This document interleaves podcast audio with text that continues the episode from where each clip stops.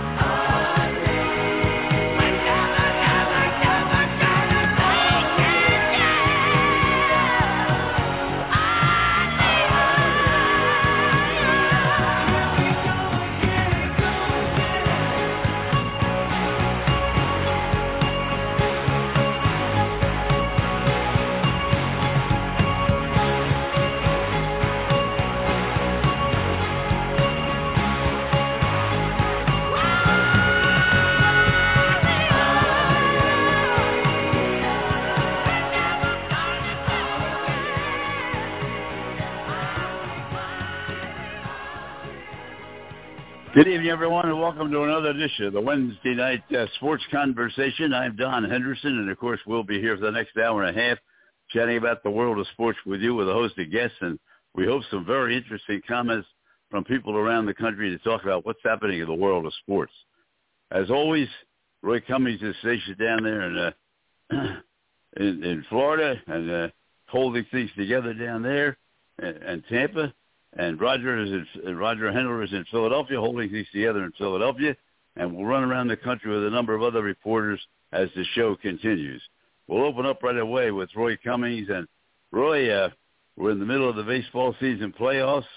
Uh, two points. One, uh, Phillies have gotten off to a obviously fantastic start against the Braves, who had the winningest record of all teams in all of baseball, and right now they're about to drop behind two to one as uh, Turner just hit another home run for the Phillies, and that uh, that follows two earlier home runs by the Phils, and they now lead it by a score of eight to one, eight to two. I'm sorry, eight to two.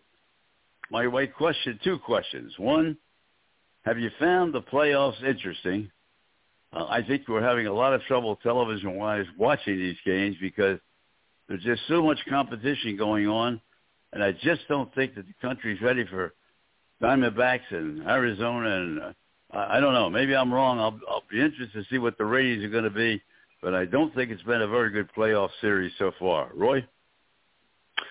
Well, you know, in, in to some degree, you're right. Um, you know, first round, uh, it was a sweep across the board. Um, you know, that hurts competitiveness. You thought uh, certain teams, you know, might give a little bit better uh, uh, effort and showing, and it didn't happen. Um, and then Texas comes out and uh, and sweeps uh, the Orioles, which I think was really disappointing. I mean, for me, it was. I was really looking forward to seeing that Orioles team best record in, in the American League uh, throughout the course of the regular season, just get swept, you know, in three games uh, by Texas. Now, at the same time, um, you know, we're seeing some dynamic teams uh, show who's best. Um, there may be some questions regarding the playoff format, uh, maybe the way it's set up. Um, you know, especially you look at the first round, you know, maybe that extra wild card's not uh, maybe not the best thing for competitiveness once you get to the playoffs. It's it's great down the stretch, but then for maybe three four days, it uh, you know maybe it's not as quite as competitive as you'd like it to be. But um, you know, not everybody that uh, won divisions won. I mean, Milwaukee got beat uh, as well. Uh, but me, I, I'm intrigued by these young teams that have, that are in the playoffs for the first time. I'm intrigued by Texas. Um, so to me, they've been very interesting. Uh, I think the Phillies are an incredible story. Uh, once again, they they kind of struggle and just get there, uh, you know, uh, as a wild card team throughout the regular season. Uh, but then they get to the playoffs and, and they just, it's like something happened special to this team. Something special happened to the team in October. Certainly with uh, Bryce Harper. I mean, it's not like he hasn't doesn't put up MVP like numbers throughout the course of the season, but uh, he really delivers in the uh, you know in the playoffs, and and that's been exciting. So you know, look, I, being a baseball fan and a big baseball fan, I, I love the playoffs. I think they've been great. Didn't like the outcome uh, between Texas and uh, and Baltimore. Loving what I'm seeing with Philadelphia and, and Atlanta. Uh, and to be honest, as much as I love the Dodgers, I, I'm I'm excited about what I'm seeing with with, with the Diamondbacks. So um, I think the only uh, series that I'm not you know a big fan of and what's happening in it is uh, uh, the Twins and uh, and and Astros because you know I just I'm not a fan of the Astros ever since the cheating scandal. So uh, I think I think they have been intriguing, certainly in the second round. Uh, you know, best out of five is uh, is a little bit you know better, obviously, than than best out of three. Um, but you're right, there is a lot of competition out there. You know, I, I think they've tried to, you know, uh, get away from the the NFL games and things like that. But hey, I got to be honest. Last night, I was probably paying a little bit more, a lot more attention to the uh, the NHL triple header on ESPN than I was of the playoffs. I was checking in with the playoffs, but both games were kind of blowouts. So um, I was I was locked in on the uh, on the NHL triple header and watching Connor Bedard make his uh, debut for the Blackhawks. Well, Roy, Roger and I, and I'll let Roger speak for himself. We're we're spoiled because you know we're looking at the Phillies, and the Phillies are playing well, and their games. Uh, at least game two of the series was was very exciting. Came down to the seventh inning when it turned uh, turned the corner. So they came into tonight's game uh, you know, tied one-one rather than two to one and taking a chance to take the game in three. But uh, it's been very exciting in Philadelphia. But I have to agree with you. It's very tough to get you to turn off the NFL to watch the games we saw in the early part. Roger, your opinion? Well, I with you know, both of you, and I, I hope I'm not having any. I'm not breaking up tonight. I just um, I'm hoping. Uh, Roy, I hope you can hear me fine, and uh, that, that there's no issues with the audio. But uh, no, I Loud agree. and clear. Uh, good, good. Uh, I agree. Uh, I think it's been uh, terrific. But I'm with you.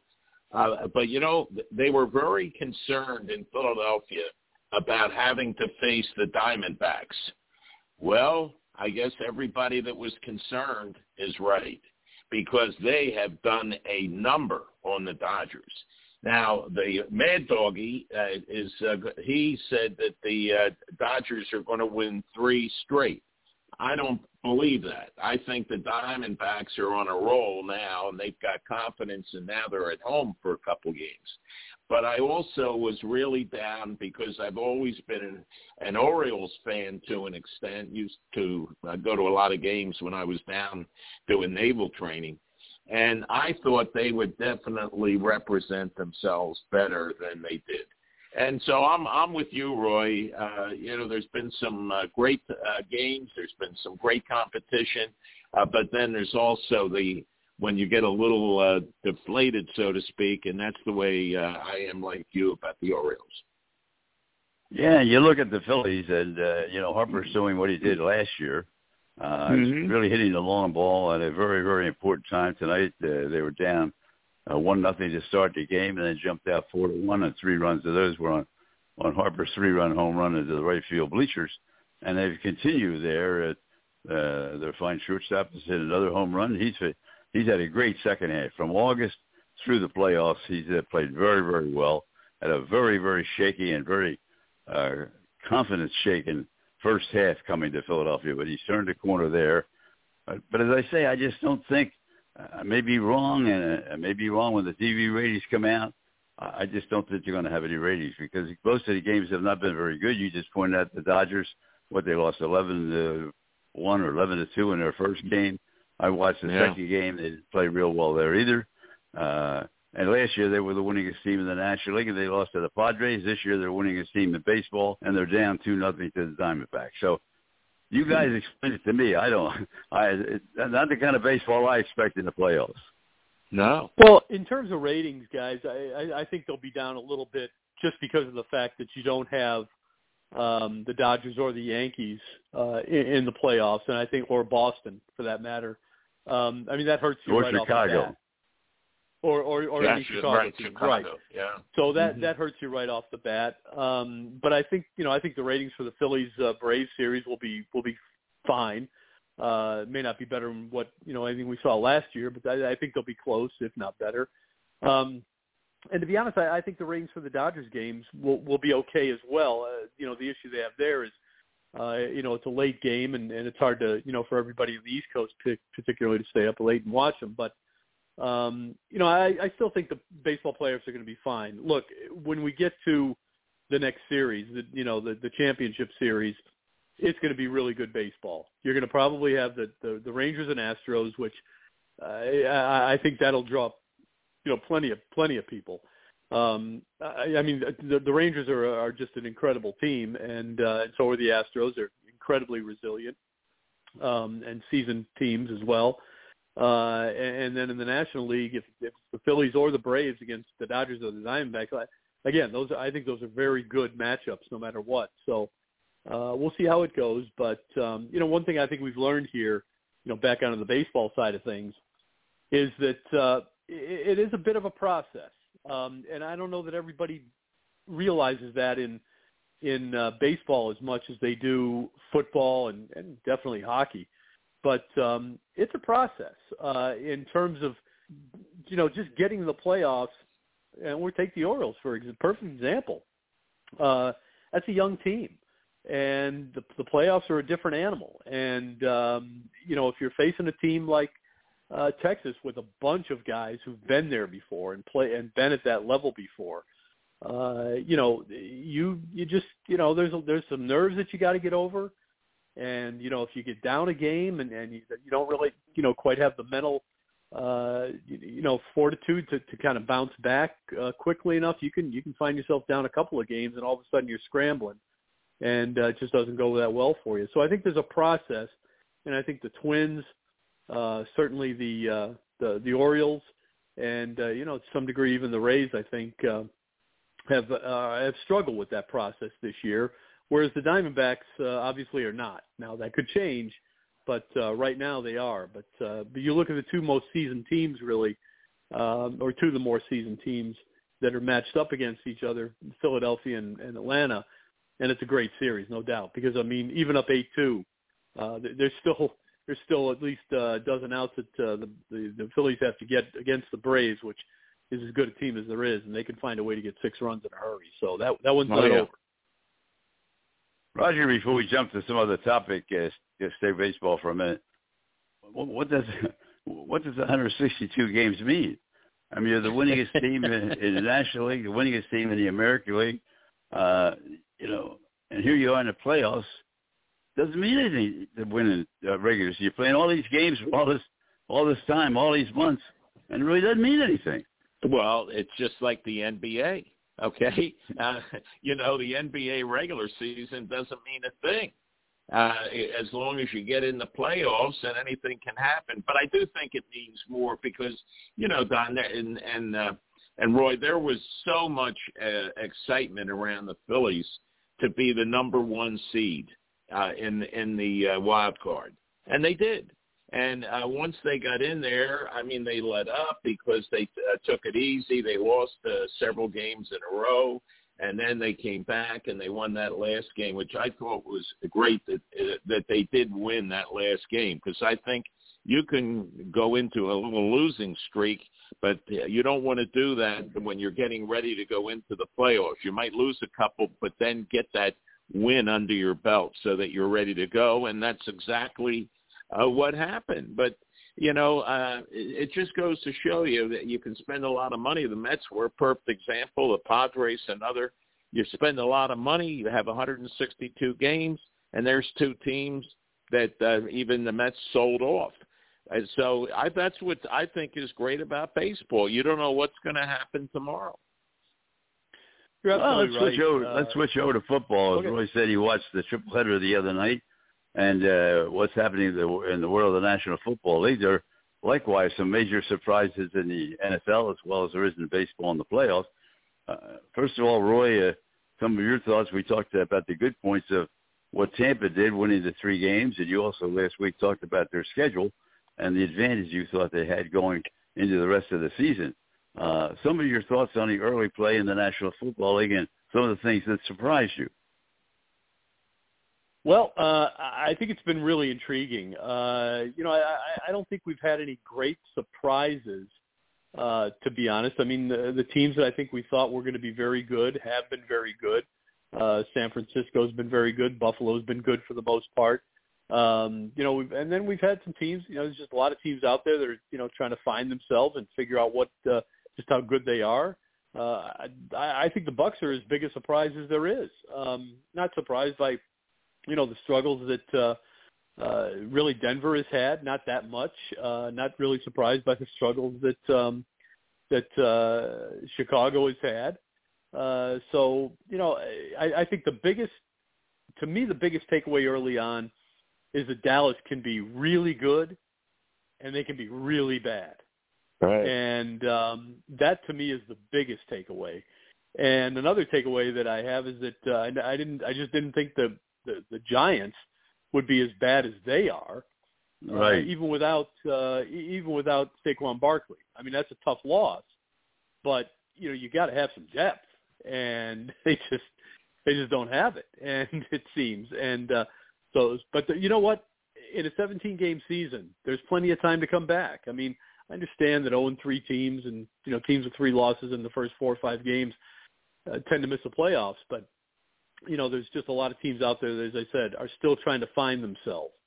Uh, so you know, I'm not surprised by much that's gone on, but to me, uh, the, the Cowboys have yet again been overhyped, overrated, Mm-hmm. and they have proven to be um, really just a, really just another team. You know, always in the mix, but not quite good enough to really uh, to bring it all home and win a Super Bowl. And that was certainly proven on Monday night against New or against uh, San Francisco because obviously they played an outstanding game and Dallas never got out of, never really got on track. But one of those major surprises to me always, uh, Belichick putting up two goose eggs. I mean that to me that's a major a major surprise. His team has completely fallen Yeah. apart. I'll tell you what, and Roger, I'd like to get your take on this too. I mean, not that I'm running the show, but either way, uh, look, all of a sudden Bill Belichick looks like an ordinary coach. Right. You get rid of Tom Brady, and he just looks. He's all of a sudden he's not so smart anymore. You know, and it's kind of the same with Sean Payton out in Den- Denver. Now he's got a, a potential Hall of Fame quarterback, but that Hall of Fame quarterback is clearly, you know, in the twilight of his career. You know, when Drew Brees was making Sean Payton look good and Tom Brady was making Bill Belichick look good, we kind of got the idea those guys were geniuses. Maybe they're not. Maybe they're just Yep. maybe they just got lucky and had really good quarterbacks. Roger? Well, I, I agree. I agree a 100%. And what really surprised me, uh, if you saw Belichick's uh, press conference on Sunday, uh, he was already uh, had a shower. He's ready to go home when he went to his press conference. You know, had a nice shirt on and everything. You know, he wasn't Press, doing the the press conference didn't last very long, Roger. About one oh, question. Oh no, it sh- it it didn't. But that was you know his intent. But it just showed me I want out of here as quick as possible. I got to do this, so I'm going to do it. But I'm going to go home to my my wife. And but I just wonder if this is his last year. You know, because I think a lot of teams, the coaches, there's a younger group. Uh, Sirianni obviously is one and uh, then the, the the t- two coordinators the Eagles lost. Uh, you know, he's uh, doing uh, well. Uh, what is it, Shane Steichen in in uh, in Indianapolis, and uh, you know, it's it's a whole new generation. I think of coaches, uh, of young coaches. You know, guys, and, one of the you're right, and and, and you know, guys, it's always one of those uh, kind of side bets, one of those uh, little sidebars that everybody's always kind of following in the NFL, especially it seems. You know, who's on the hot seat? Uh, you start every season with you know what what three or five coaches are on the hot seat. You know, at Right. the start of the season, and, and you know, for the most part, you know, it all makes sense. Well, guess what? I got to think Bill Belichick is on the hot seat, but I don't Mhm. think he's going to be fired. I think, and Roger, you just kind of hinted at it. How much longer is he going to stick around? Um, could this be his last year? Well, it could be, but I got a feeling that I'll put it this way: if I'm Bill Belichick, and I think I'm as smart as I as he as he once seemed to be, I don't want to go out like this. hmm I I don't want to go out, you know, off losing seasons, teams that don't look prepared, because what it tells you is it says that because let's not forget when you when you had, when you had Cleveland they weren't that special either. So right. uh, you know the, the sandwich in between, you know, the stuffing in between the two pieces of bread there is Tom Brady. Yeah. And if he's just as good as Tom Brady allowed him to be, well, I don't think I want to go out with that, and that, that you know that becomes the question. I want to fight back and, and prove that I can do it with any quarterback. Um, so I, I, but part of me also says, at what point does Bob Kraft go to him and say, Bill, maybe it's time we think about making a change? Mhm. Uh, because you know, let's face it, it's not working right now. Doesn't mean it can't. Doesn't mean they can't turn it around, especially in that division. Um, Dolphins are tough. Bills are tough, but uh, you can still turn it around and, be, and earn a wild card spot. So, um, but you got to do it quickly. And right now, I just and I and not just- with zeros we're not on the seeing board. anything to suggest. Yeah. Right. We're not, we're not seeing anything to suggest that a turnaround is, is imminent here. Yeah, and he and he announced today he's staying with Mac Mac Jones, the quarterback. He said that. So Well, I don't know that he's got much choice, but what what bothers me is you could you could look at the right now. Who do you think's a better team, the Bears or the Patriots? I would I'll almost go take with the the Bears. I will too. Yeah, because Yeah. right now Justin Fields has put two good games together. Not winning Mhm. games, but he's put two good games together. One was a win, but Mac Jones, you can't say that about him. And so, Right. you know, the pedigree is is about the same there. But you know, so I don't know. Uh, that, that Bill Belichick's on the hot seat, if you ask me. And Fields for that part. Uh,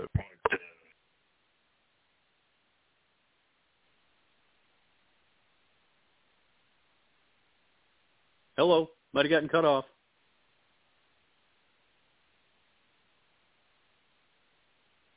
Getting the tournaments underway, but uh, that's exactly what's happened uh, in the year two, uh, 23.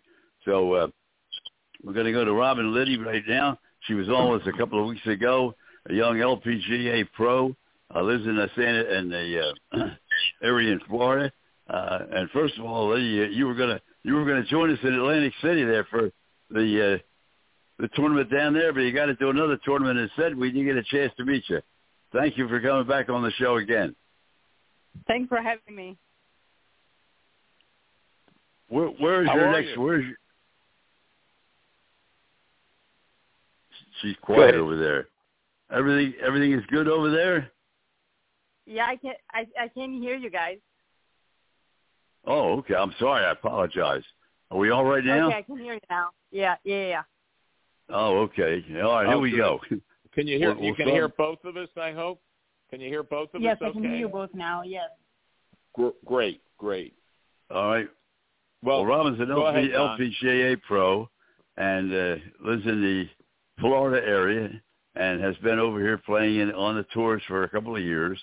She joined us before the uh, tournament down in Atlantic City. We thought we were going to get a chance to chat with her, but uh, she skipped that tournament, went to another.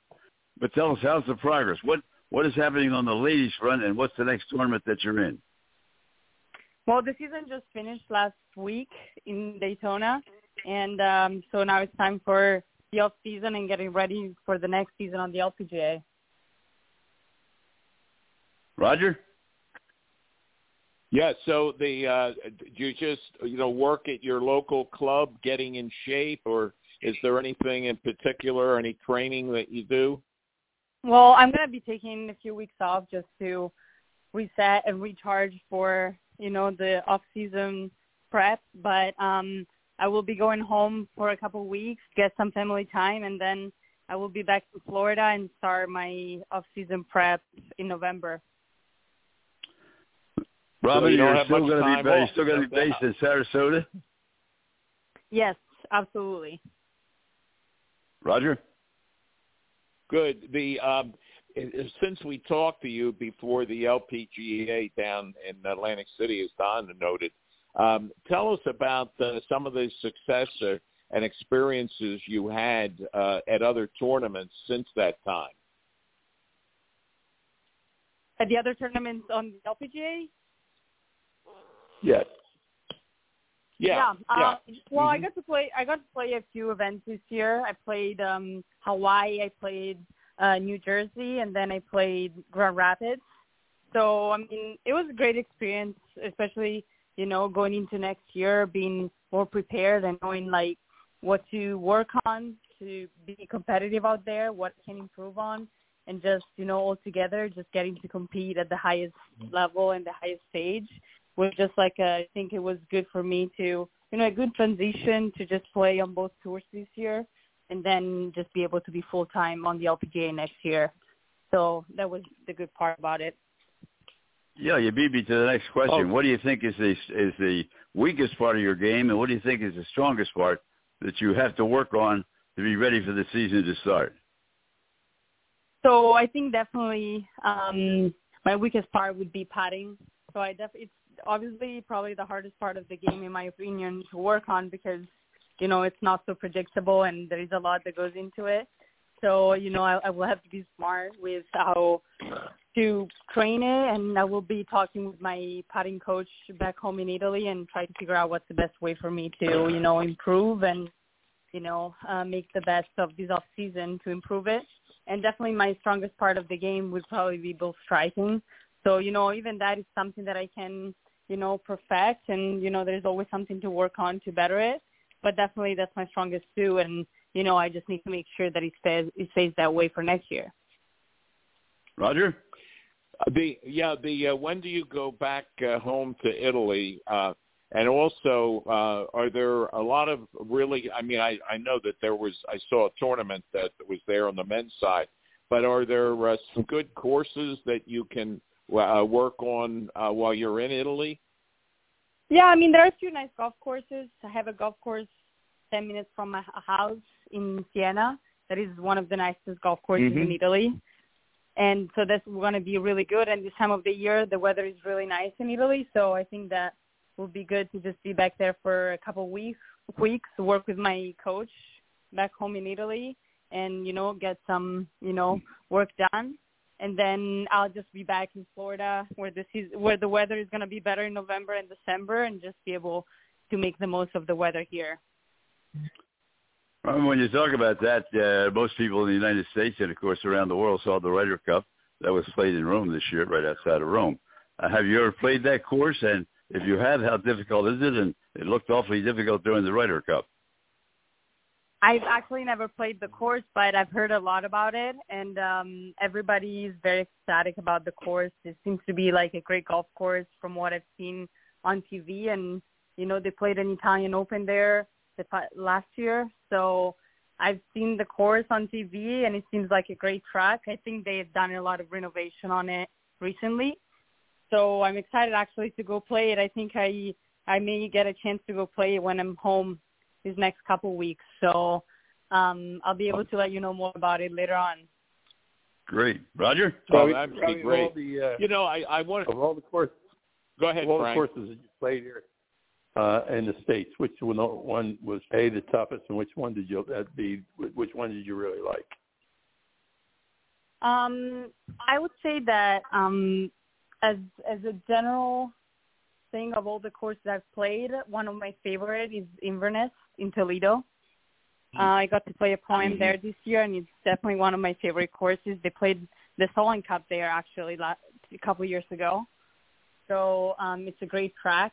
And um, I actually look forward to playing Pebble Beach, so I'm waiting for my chance to play there. Uh, You know, I wanted to ask you about uh, the growth of uh, uh, women's and girls' uh, interest in, uh, and uh, c- competition uh, in golf. Uh, is it growing uh, in in Italy? And, and probably one of the reasons would be you. Uh, but uh, I know that in this area it's really growing. Okay. Uh, but uh, is it uh, growing in Italy also? Uh, you know, women's and girls golf.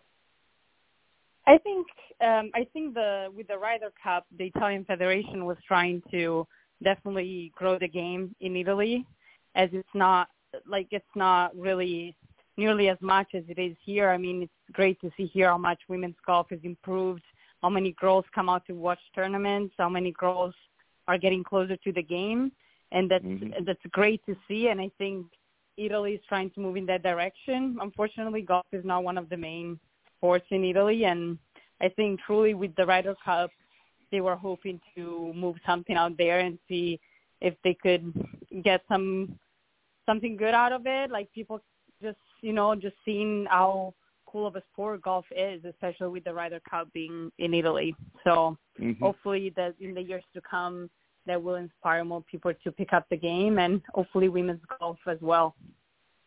Frank. Yeah, uh, Robbie.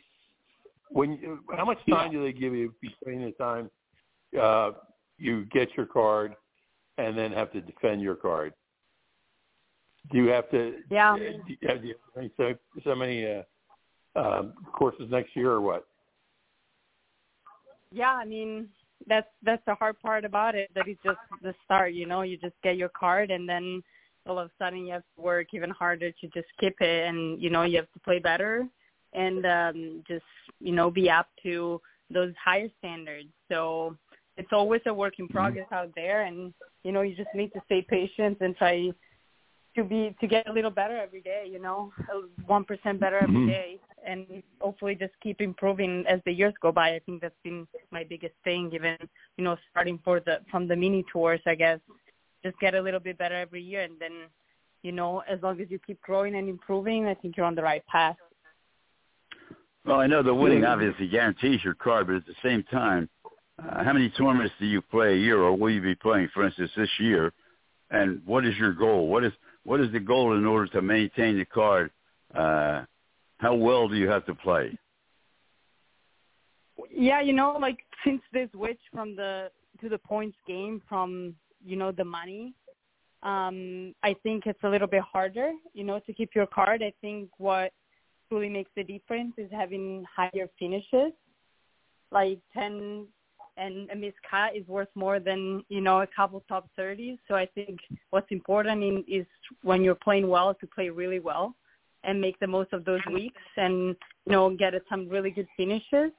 And you know you have probably 25 tournaments about 25 to 30 depending on how you're playing to just defend your card. And you know it's i think the most important thing is that you know some good play in a in a few weeks is more important than just average play all around so i think that's the biggest thing out there Mm. Roger? Yeah, yeah, that makes sense. Uh, you know, I, I've seen uh, locally uh, with uh, young people, uh, and even you know with uh, uh, boys and girls. By that I mean uh, high school.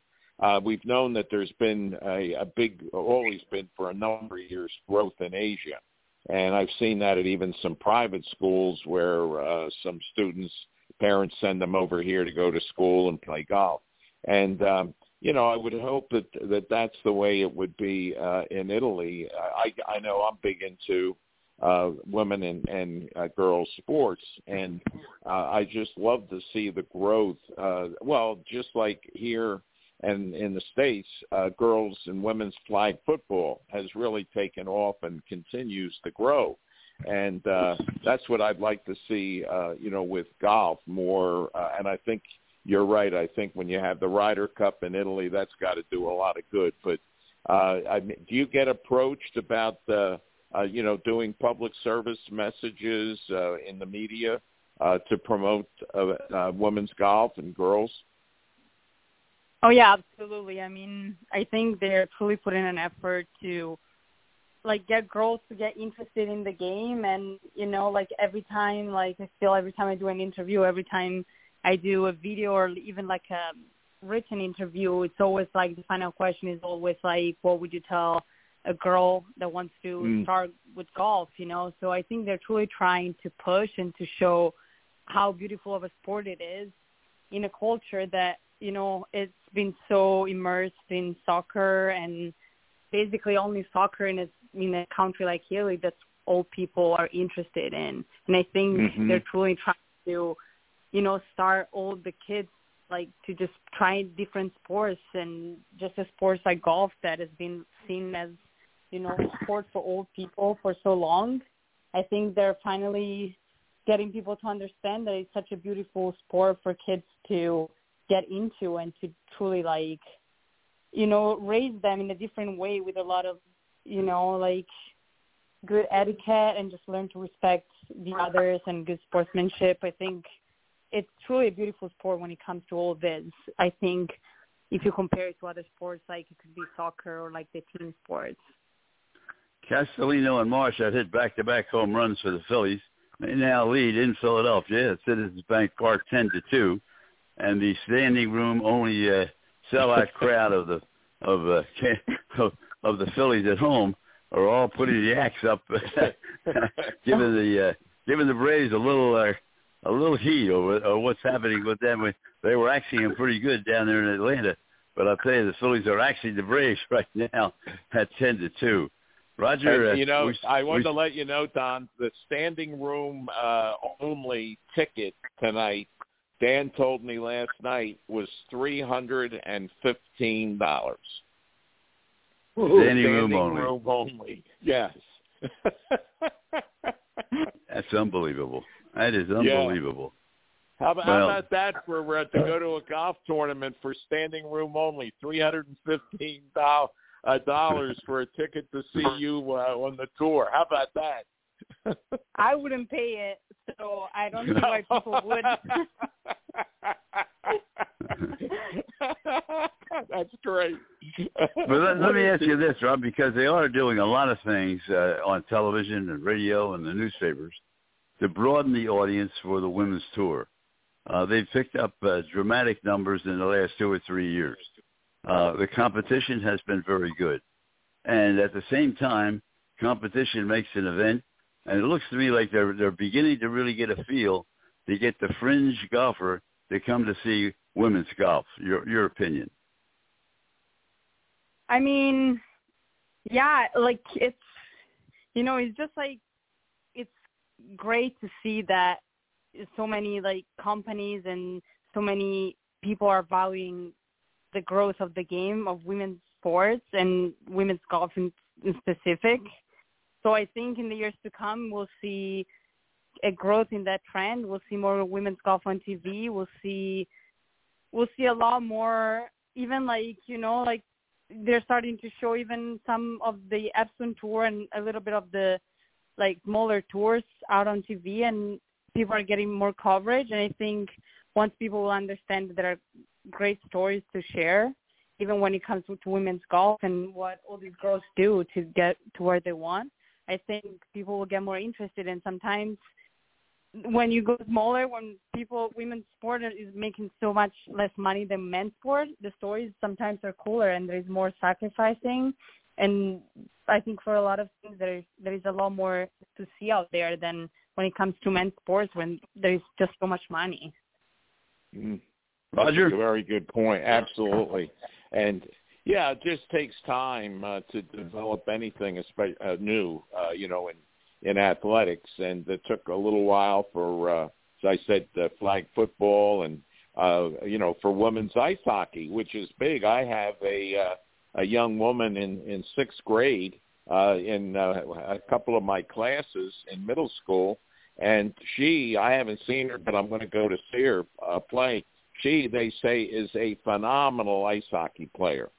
So, uh, and she's not that big, but uh, every evidently very quick. So, they, they, I think there's so much opportunity. We need uh, to continue the growth, and um, I'm I'm looking forward to the future uh, with uh, women's and girls golf. I really am. Absolutely, me too. Robin, Yeah, let me ask you. are you, Uh, when are you going to go to go Italy? ahead, go ahead, Frank. When are you headed to Italy? Uh, this Sa- this Saturday. Okay.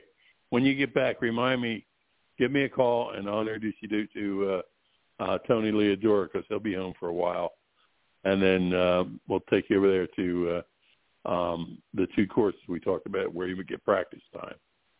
The Oh, that'd traveling golfer. great. Yeah, The traveling yeah, golfer, Tony traveling golfer. Leodora. Okay. Yeah, Yeah. his, What do you his say? show is is all over the country uh, on Comcast and, and other outlets. And uh, what has he done? Like a thousand courses or something like that. he He's, he's right? going catch. He- He's he not quite to a thousand yet. He's very close. He's like uh, in the eighties, in the high seventies or low eighties, nine hundred and eighty-one or nine hundred seventy-nine, something like. He's getting close to the one thousand. He's going to write Yeah. a book on playing a thousand different courses. Mm-hmm. Oh, that that'll be phenomenal. So that'll be great that you get to meet uh, meet Tony. He's a terrific guy. The three of us have Oh, known I'm, him I'm for years for and years. look forward to it. Well, you'll enjoy it. You'll enjoy it, and he'll. Uh, I know he'll be more than happy to do a little segment with you and so forth. It'll be great he, when uh, Frank introduces the two of the. And uh, uh, are you are you anywhere near the Sara Bay Golf Club in in Sarasota or no? What's that? Are you anywhere near the Sarasota? Where are you uh, close to uh, Sara Bay? Are you close to it at all? Sara Bay Country Club? Yeah, not far, not far from that. Actually, I think they used to play um a tournament over there. When it when it was the Futures Tour, they had a tournament over there. So I heard the course Yes, they nice. had a three. They had it three years in a row, and uh, they wanted to have it a, a fourth year, but somebody else bought it out from under them. I forget. Well, I think it was in uh, Georgia or someplace. Uh, they bought the tournament out from uh, out from underneath the the Survey Club. Yes. Uh, Got it. well, let yeah. me ask you one sim- one simple question. How difficult? uh, I mean, I, I travel a lot, and in fact, all of us have that are on the show with you right now. Uh, but it just seems to me it's a lot more difficult for women to travel golf or baseball or basketball or whatever uh, than it is men. Uh, I don't know. Maybe it's just me. Uh, but I, uh, is it difficult when you you know you got to play again next Thursday? You got to play again the next Thursday. You got to get in the car and you got to ride 500 miles. You get the your uh, hotel accommodations. You got to get ready to play. Uh, how difficult is that? I mean, I think the difference between traveling for women and men is that I think because there is less money out there, women feel like they have to play more tournaments. So it's Right. like a lot of weeks in a row. It's a lot of bouncing around from place to place. And yeah, as you said, it's really a lot of traveling. You just finish on Sunday and you just need to get out of there as soon as possible and get to the next place. And I think when it comes to men's traveling, they have so many tournaments that they can truly pick and choose and organize their season in a way that you know they can rest and they can do what's most convenient to them when it comes to picking what tournaments to play and not being thrown around too much and for women truly they feel like they need to make make the most out of every opportunity they have so it's just a lot of traveling and it's very fast paced. Well, Robin, thank you very much for being with us again. And when you get back from Italy, uh, get a hold of Frank, and uh, we'll not only have you back on the show, but uh, we'll have you on maybe with Tony Leodora himself because he joins us quite often. But uh, thank you very, very much for your time. Best of luck. Have a great season uh, or off season with practice in Italy, and come back and win a couple of tournaments. And safe Thank travels. you so much. Thank you so much for having me. I really appreciate it. Always a pleasure. Always a pleasure. Absolutely. Thank Ira you so Kaufman is our next guest coming up, and uh, Ira, of course, really does not need an introduction because he's on every. He, I'll tell you, he and Mad Dog, they tell stories that I've never heard before. But uh, I. Ira, he was on today. He was on with the doggy earlier today. He, he's, I he's, was, a, uh, he's a storyteller. This guy's he's going to become a, a, a Mark Twain of, of uh, sports.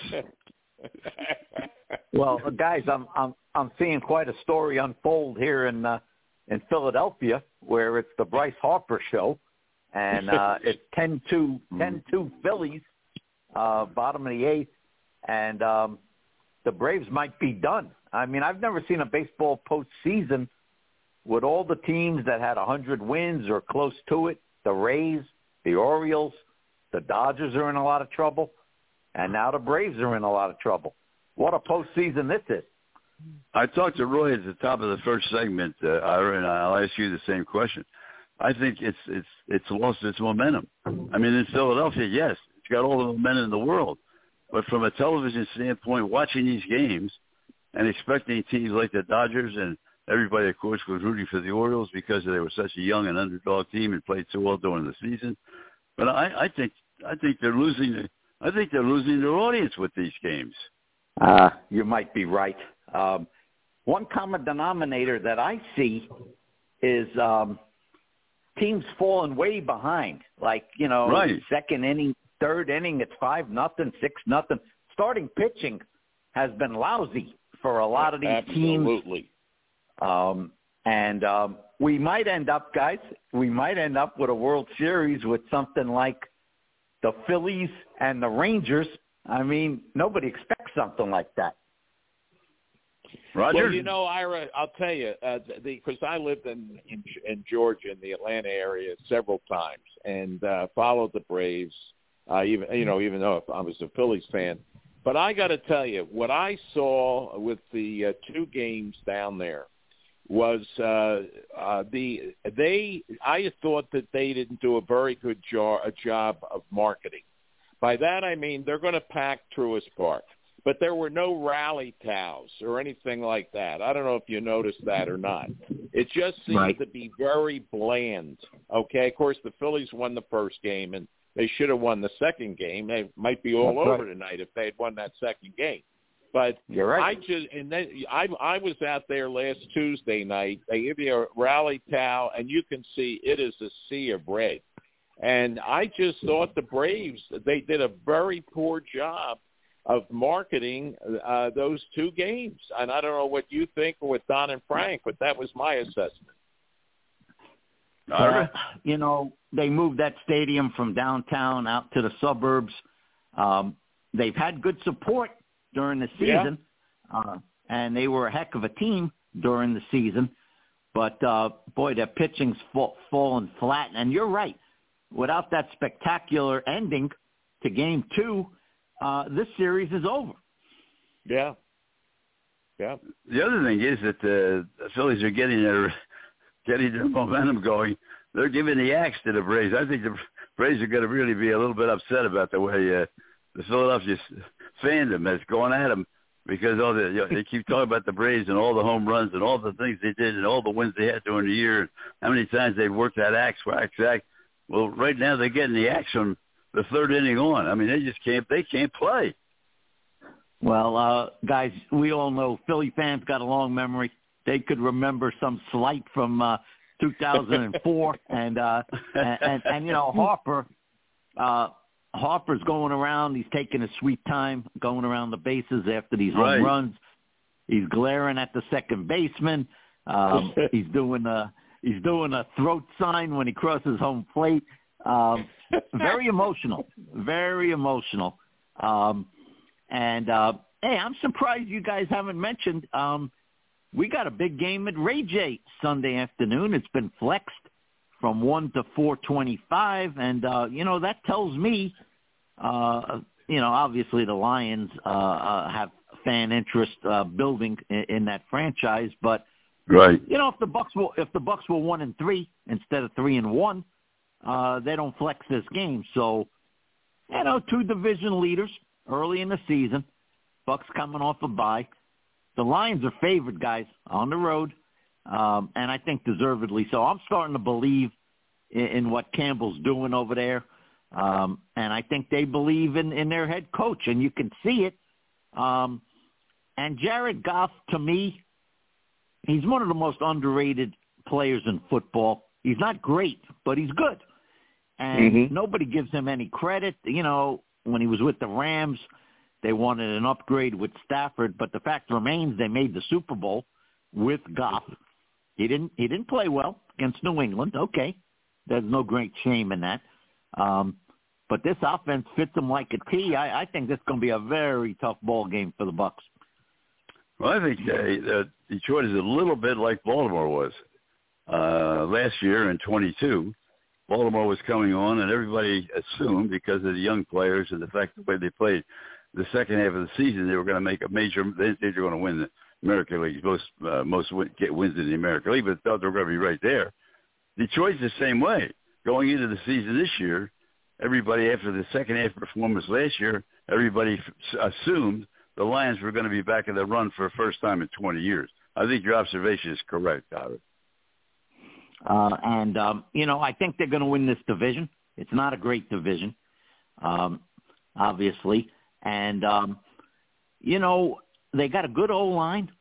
Um, they got a good defense. This guy, Aidan Hutchinson, guys, I'm going to be watching him on Sunday because if he lines up on the right side instead of the left side, he's going to be going up against Tristan Wirfs, and that that is a heavyweight bout. I can tell you that because Wirfs, he's as good as it gets, in my opinion. I think he's the best player on the Buccaneers, regardless of position. And Hutchinson, he, he's he's a man among men over there. Um, second year in the league, I think he was second rookie, uh, defensive rookie of the year last year to Sauce Gardner. Uh, he's off to a great. This guy's got four interceptions, I think, in 22 games as a defensive lineman. That doesn't happen. Wow. That just doesn't happen. No, no. I, Roger, that, you're that's up. amazing. Yeah, that's amazing. I mean, I I didn't know any that that stat at all. But uh, I'll tell you, Ira, I'm with you. I think the Bucks are back. Uh, I mean, maybe not, you know, to go to the Super Bowl, but they're they're on the right track, and and, and I I think Todd's finally going to get uh, some credit and have a decent team. You know, uh, speaking of Bowles, uh, obviously there was a tremendous amount of pressure going into this season. Um, you know, he uh, he had uh, four straight losing seasons when you count uh, how it ended in New York. Um, and if you go five years in a row with two different franchises with losing records, you- you're probably not coming back. And I don't think he was coming back or he's not coming back if they don't have a winning record. Uh, and now he's off to a good start. And if they win this game, I think it's a big if. Um, they got Atlanta coming in, and I think they should beat Atlanta. I do. Mm-hmm. Um, Mhm. You know, the the Falcons are okay. They run the ball well. Uh, their defense has improved, but you know, this Desmond Ridder, I think, I think he might have saved his job last week because I think Arthur Smith was getting ready to give up on this guy. Um, and then he, he had a nice game last week, and uh, we'll see what happens. But I think the Bucks have a real good chance, maybe to go uh, five and one i- i- if they can beat Detroit on, on Sunday. Roger? Yeah, that's a real accomplishment. Well, you know, we talked to uh, to uh, Daryl Ledbetter, you know, good friend of yours, I know, uh, Oh, yeah. last yeah. year. Uh, yeah, about Ridder, and he said they were really high on him, and I was really surprised because I was living in uh, uh, the Atlanta area at the time, and I just I never got that impression. But obviously, he's there every day. Uh, but you're right. I, I really I think uh, suspect And I think you're right. If they hadn't won, I think uh, Arthur Smith would have probably pulled the uh, plug on him. You know, uh, meanwhile, Baker Mayfield um, looks like a uh, off-season steal. Uh, How about Jason that? Licht. How about that? How about that? How about that?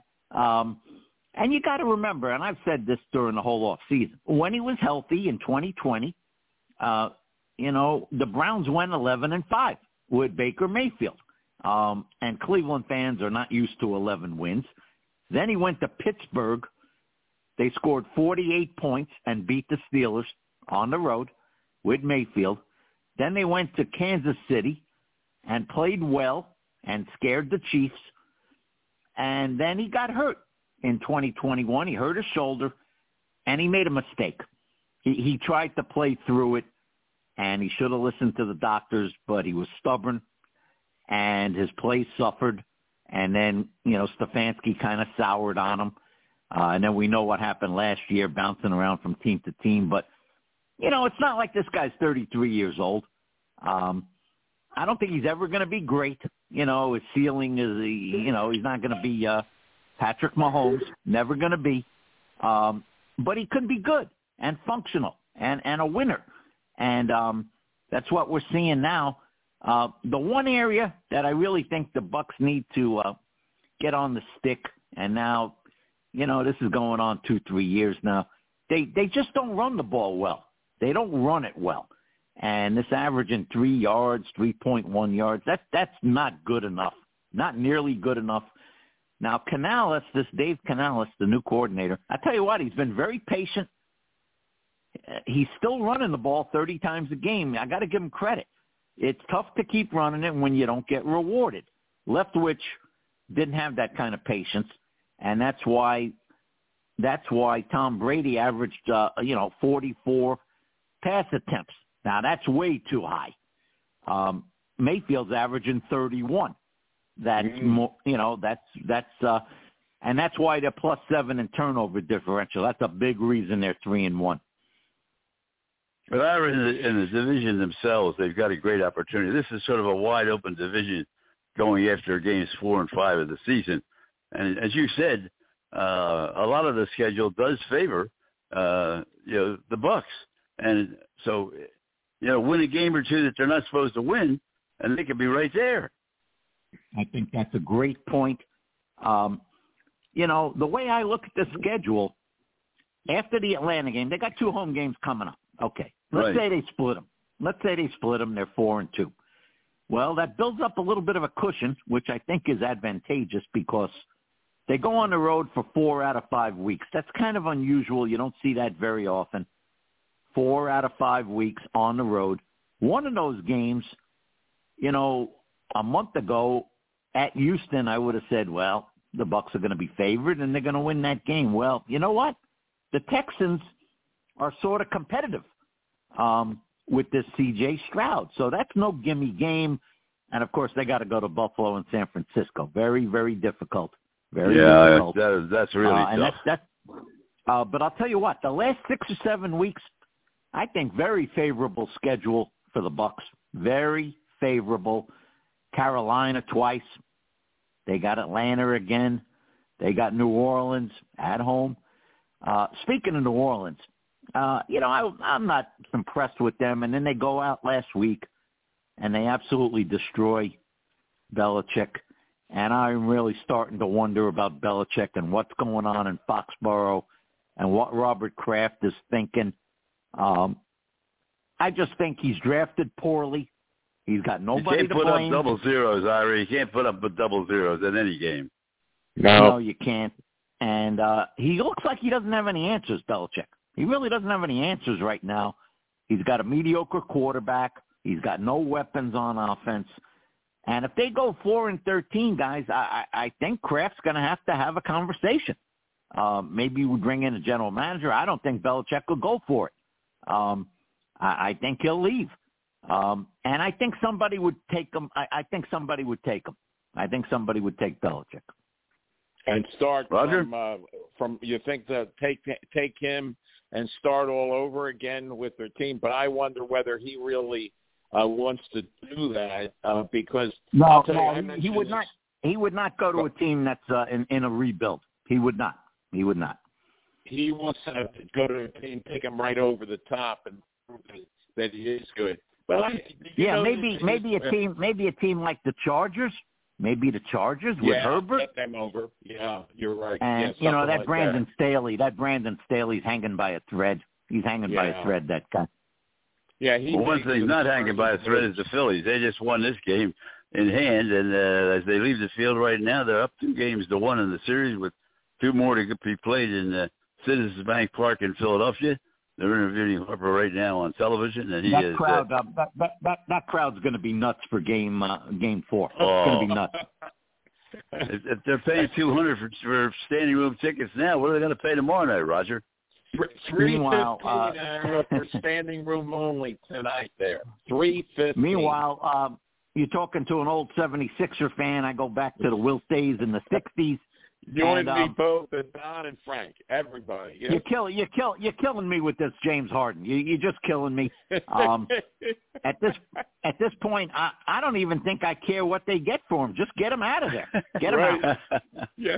oh, I think there's certain players in in all these games now that you got just got to get rid of, and he's one of them, no question about it. I mean, how many teams can you let him ruin, and and before you finally decide, hey, this guy's not going to help anybody. And uh, you're um, exactly right. I, you're exactly There, right. there's something, there's something, there's something wrong with Harden. I, I don't know what it is. He's got a screw loose. Something's going on. I mean, you know, why wouldn't he want to stay in Philly? He's got Embiid. They got a chance. I mean, they're not a bad team. And Not um, only that, look at the what- money. what- Look at the money he's got. um, you know, I just can't figure him out. And of course, I, I, I got no faith in him in a big game. I got no faith in him. Well, especially towards the end of the season because he runs out of gas. I mean, once you get Yeah. down to the, uh, you know, get down close, maybe ten games from the playoffs or something like that, you know, uh, he shoots himself right out of the games because he takes so many three-point shots after that, and so many of them don't go in. And uh, And um, he, his, and his legs time, just um, you're right. And by the time he stops dribbling, there's only five seconds left on the clock, That- and uh, that's they- it's screwing, it's screwing everything up. Yeah. Exactly. Give us give us a little bit of a rundown. What what do you think right now after the first five games, six games of the season coming up? Give us give us a, a one, two, three of the best teams in the National Football League. Who do you put on top? Well, I don't think there's any question.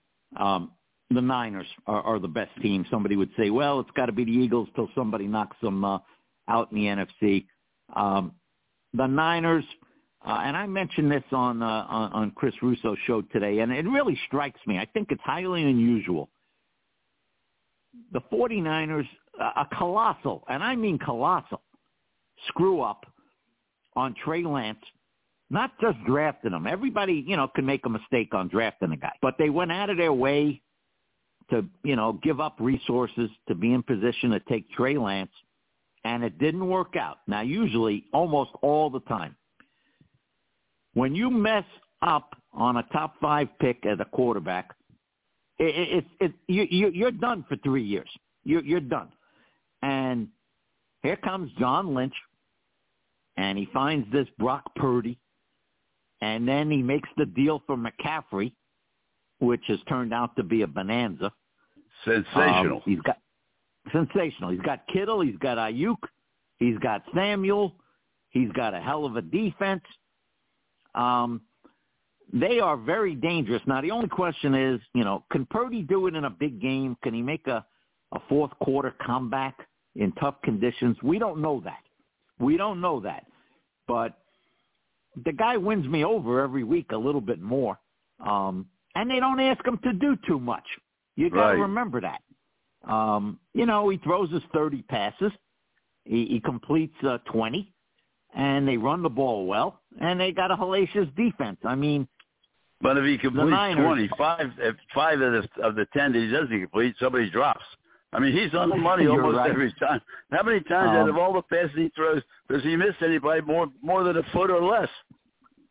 I would love to see the Eagles and the Niners in the NFC title game. I, I think that'd be fantastic. Roger. So I got I got the Niners. I got the Niners first. I'll put the Okay. Eagles second. Um, my Chiefs are not playing particularly well. They're still winning, but they're not playing great. Mahomes uh, is playing okay. Uh, I think they need a receiver over there. I don't think they got enough. Uh, but I said that last year, and they ended up winning it all. Um, Kelce's great. Uh, he may not play. Kelce may not play tomorrow night against Denver, um, but he's great. Uh, so I, I think you got to go with the Chiefs uh, at the third spot. Um, but the Niners, um, you know, they're hungry, they're physical, they're aggressive, well coached with Shanahan. Look at the job Shanahan's done with this Brock Purdy. I mean, it's it's out of this world. Roger? I thinking about this he could have gotten you the scanning and. Uh, Wait a minute. Something, something happened to Roger's phone. Something happened to Roger's Oh. phone. wait a minute. I'm right here. Can you hear me now? Okay. Yeah, now you're Okay. back. Okay. Yeah. I I will say when you you mentioned about uh, Belichick and his uh, poor drafting and everything, he had an opportunity to get Purdy, and and you know that could maybe solve their uh, quarterback problems. Everybody had a chance to get it. It was the last pick. Last pick, yeah. You're right. You're right. Uh, they call him Mr. Irrelevant, right? Well, he's very Yeah, relevant right right now. right. Yeah. Um, you know, one team I can't figure out, um, Baltimore. I mean, I I think they're pretty good, Baltimore. Um, but sometimes they lose games they got no business losing, like last week against uh, the Steelers. They they should not Right. lose that game. Um, and you know, you know Tomlin. You know how I feel about Tomlin. Um, you know, the the guy has never had a losing season. Um, it's been very rough after Roethlisberger retired to try to replace him. Uh, I'm not totally sold on uh, uh, on, Pickett, um, but somehow Tomlin finds a way, and, and you know, and they win nine games. I mean, I don't, I don't know how he does it. Um, not that they're going to the Super Bowl, but uh, Tomlin, he, he's an elite coach. Um, who knows? He he he might be up for Hall of Fame consideration. Maybe if he if, if he can get into the Super Bowl one more time before he retires, uh, I think that would help him because right now he's got one. Um, and and guys, uh, by the way, um, listen to this. Uh, I just uh, got an email from the Hall of Fame uh, people, pro football, uh, the other day, and they want us to cut the um, the modern day list, not the old timer list, but the modern day list. Uh, you know, the one that had Rondé Barber and and and uh, Lynch on it, and guys like that. Um, they want us to cut it uh, to 25 semifinalists. Uh, they want the ballots back uh, about a month from now, so we got a month to uh, mull it over. Um, the guy that I'm thinking about, and I don't know what you guys think of him, but Simeon Rice.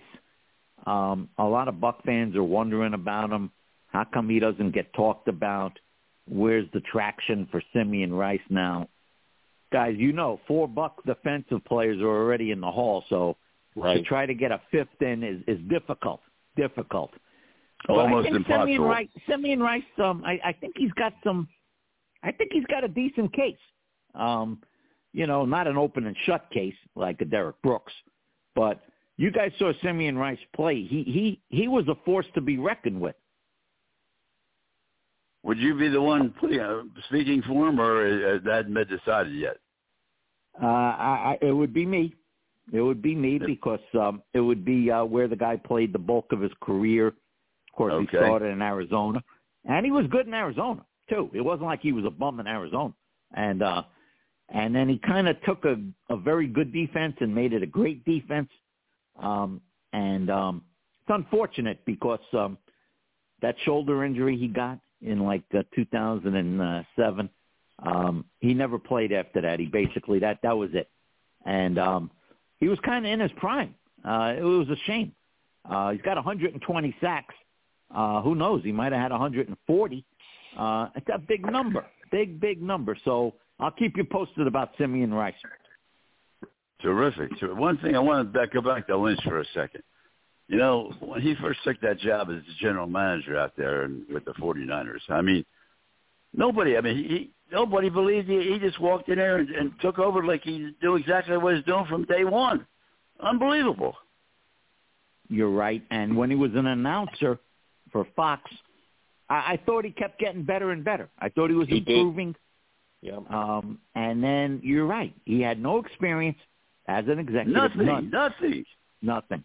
Um, but he hooked up with uh, you know Kyle Shanahan, and it's been a very formidable uh, uh, tandem. And um, they got a great organization going on now. You know, and who knows, guys? Who knows um, if the quarterbacks didn't get hurt last year? Uh, may, maybe they beat the Eagles. May, maybe they beat the Eagles. Who knows? Who knows? Um, Right. But you can't you can't go down to your third and fourth string quarterback and and and, and claim to have a chance. But I, I would love to see Philly and San Francisco uh, in- in an epic matchup um, in January. That'd be beautiful. Roger? Yeah, that would be a uh, a great one. I just wanted to get back to the uh, uh, baseball for the Phillies and the Braves for just a minute. Uh, they just showed a stat that uh, Jayson Werth has the most home runs for uh, the Phillies in history in postseason. He has 11, Okay. and it's All in right. 40 some games. Harper has nine in 22 games. Wow. That's amazing. Wow. that That is is, an amazing. amazing stat.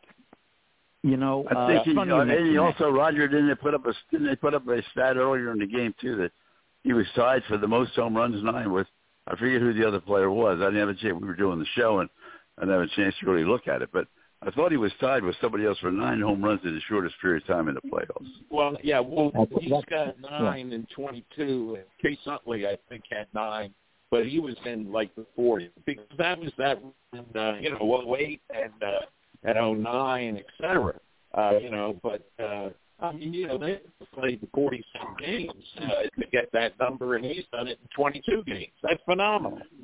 Yeah. It is phenomenal, and I'll tell you a very uh, uh, tremendous addition by the uh, Phillies uh, uh, a year or two ago, and, and uh, I don't think it gets enough fanfare. Is uh, this Castellanos? He, he's a very good hitter, very Mhm. good hitter.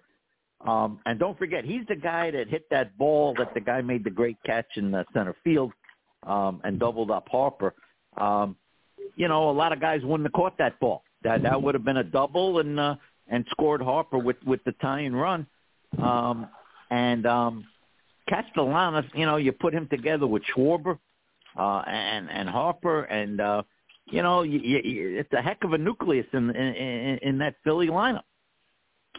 I heard also the big play of that game was not only the fact that he ran to second base, which you know you got to always keep the you know old adage in base, you got to keep the ball in front of you. And of course, he Right. anticipated and let the ball get behind him, and there he was. He was lost because he was five feet, eight feet behind beyond Right. second base, and had to go back. But the, the run they lost before that was the one that really hurt them.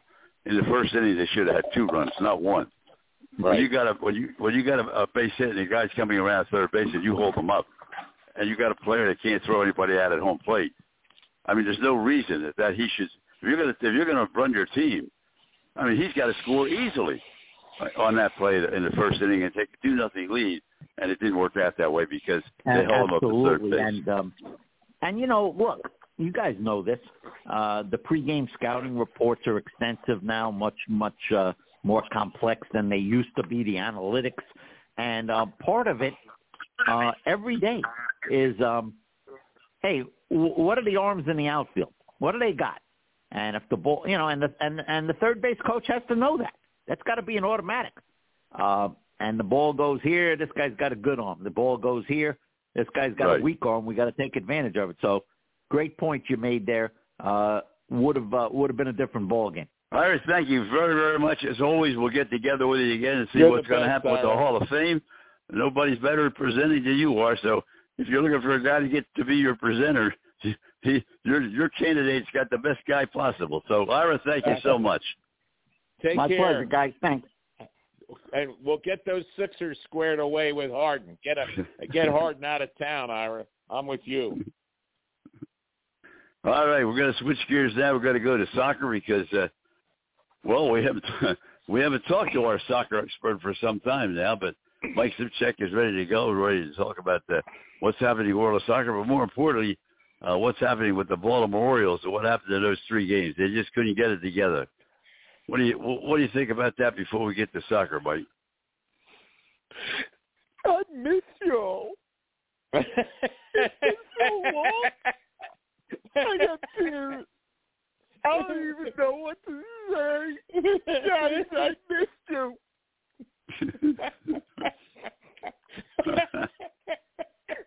oh, we got to take care of Mike, Don and Frank. He's like, he's really having I'm problems. crying. I, I, I, I don't even know what to do. It, He had a don't double header this weekend. The Ravens, the Ravens got taken out by Pittsburgh, and the Phillies, and the Orioles got taken out one, two, three. So it's been a long, long week in Uh, Baltimore. and- and you know what the funny thing was? I saw none of it because uh I was at the I was at an establishment watching uh Ireland play Scotland in rugby with the Irish and the Scottish embassies. Um I can't wait to get a score on that game. Uh, Ireland won by a ton. Um, it, it, it, it was one of the best sporting uh, uh, sporting experiences I've ever had. Anyway, um, the Orioles. Uh, yeah, that's what happens when you have a very very young team, and they don't have a manager or many people on the roster who've ever played a playoff game. And on the other side, you have a team like Texas, even though Texas as an organization hasn't been to many playoff games. You've got Bruce Bochy. You've got And that's enough. And That's I the know- best manager, one of the best Yeah. managers in baseball. That's right. you got Bruce Bochy who does nothing but win. You've got, uh, and I know he didn't pitch. You've got Max Scherzer. You've got uh, Jacob Degrom. You've got all these guys in the clubhouse uh, for Texas who have done nothing but win, and that's what it came down to. Um, Texas knew how to play these games. Baltimore did not, and you saw that when you saw the guy like whatever I I know they didn't signal him to steal and how he does that is beyond me. Those are the types of mistakes that teams that have playoff experience don't typically make. I Right. really really hope the O's get back there next year because I think that they will learn from this experience and have something to say if they are able to make it back to the playoffs. Roger? Well, I I agree with you, and you know we talked about this, uh, Mike. By the way, Mike, great to hear your voice. Uh, great to have us all I, being I, I'm back telling together you, I, again. I miss you. I miss Don. I miss Frank. Like, uh, it, it was like, where's my Wednesday night family? A family. We are a family. There's no doubt about it. But I agree with you on the Orioles, and I was thinking about uh, uh, the uh, Phillies' similar situation, and uh, that would have been back in the uh, 76 to The 78. series. Exactly. Roger, I agree with you They were young. exactly. When they, they, they, they lost that series to, I believe it was Milwaukee in 07 and then went back out the next year in 08 and won the whole thing. Right, right, and it, it was a young, younger team uh, because Jimmy Rollins, Ryan Howard, and Chase Utley they were all uh, developing, and uh, they picked up uh, Jayson Werth. But it was a developing team, and even further back, and Don, uh, uh, you know, you may or may not agree with me. I'm thinking about back in the 70s, uh, that 76, 77, 78, and then they won an 80 but it was all those young players that came up uh, in the early uh, 70s, 72, 73, Schmidt, Luzinski, et cetera. So uh, and go back right. to one I- thing that Mike just said, Roger. Go back to one thing that Mike just said. You can't make mistakes. And what No, happened was. Danny Ozark did not take Greg Luzinski out of left field, and it cost him a Martin ch- in. chance You're to right. go to the World Series. You're exactly right. But it was the growing, and I think I, I agree. I think the Orioles will be back. I think they're a team with a very bright future. I like the Orioles. I always have, and I hope that they do because uh, uh, I know it, it'll uh, do uh, really a lot of good in uh, the uh, baseball community down there in, in your area. Well, the good news is, um, since we last spoke, the Orioles have signed another lease at Camden Yards, which was a thing because we didn't know they had the option to move. So we know they're going to stick and stay at Camden Yards. Um, the state of Maryland is going to pump in some money to redevelop the stadium, which is necessary. The stadium's been there since 1996. It is still beautiful, but Mhm. everything can use a coat of paint and a little bit, a couple of nails and a new sofa, and Mhm. so that's what they're going to do. And so the Orioles are going to be in Baltimore for the foreseeable future. Really excited about that. Um, my hope is that, and I may be swimming upstream when I say that the Angelos family is going to keep this team together and possibly improve upon it. And the keep it together part, I'm okay with. They're not going to spend any more money any less. The improve upon it is the one that I hope. You know, let's get some players that can help them win because this is a team that has, like we all said, they look a lot to me like the 2007 Phillies. If Mhm. you put another pitcher and give them another postseason experience, I think that they can go a long way. What you don't need to do is get rid of some of the current assets that they have because not only do they have a lot on the field right now at the major league level, they also have a number of players at the minor league level that can come up and really, really contribute. So it may be that you need to trade a couple of prospects at the deadline next year to get that ace, to get a Justin Verlander, a Max Scherzer type pitcher who can come in with some playoff and World Series experience and, you know, be that guy that wins you two or three, four games in the playoffs. You know, until he pitched for for the Phillies, you know, Zack Wheeler, his playoff experience was limited, but we know now what he can do in the playoffs. That's the type of guy that you need pitching. You know, Bryce Harper coming in, he had some experience with the Nationals, but we see what he can do for the Phillies now, getting that three-run homer that got that 10-2 victory um, really jump-started. I know Castellanos had the one that tied it, but it was um, Harper's. Those guys who know what the playoffs mean and they know what to do and they can jump on that opportunity when it's there for them. That's what the O's need. Mm-hmm. Well, Go ahead, Roger. want to get over to soccer uh, be- because uh, you know you you're our expert, and uh, I know that uh, the uh, Union uh, is wrapping up the season, and they had a, a big win uh, the, the other night. I guess it was uh, right against Atlanta, right? Mm-hmm. So the Union are hovering in between third and fourth place. They'll be in the playoffs. Um, Mm-hmm. I think the biggest thing is Inter Miami is not going to be in the playoffs, which means Messi is not going to be in the playoffs. That was the one that I was the most worried about. If Leo Messi and Inter Miami had actually been able to figure their way out to get into the playoffs, they were not going to lose. Um, as for the Philadelphia Union, they haven't had the regular season that I had hoped that they would, but this is a playoff team. Exactly what we were talking about with the Phils, exactly what we've been talking about uh, for, for they know how to win these games. They were in the MLS Cup last year. Jim Curtin knows how to manage these games. He knows how to win these games. Those players know how to win these games. I really think that the Philadelphia Union are going to be a tough out in the playoffs. The problem is that they've got to also deal with uh, FC Cincinnati. Who in the Eastern Conference have had a phenomenal season, and they were the nemesis of the Union all throughout last season. And all the things that I said about the Union also apply to them.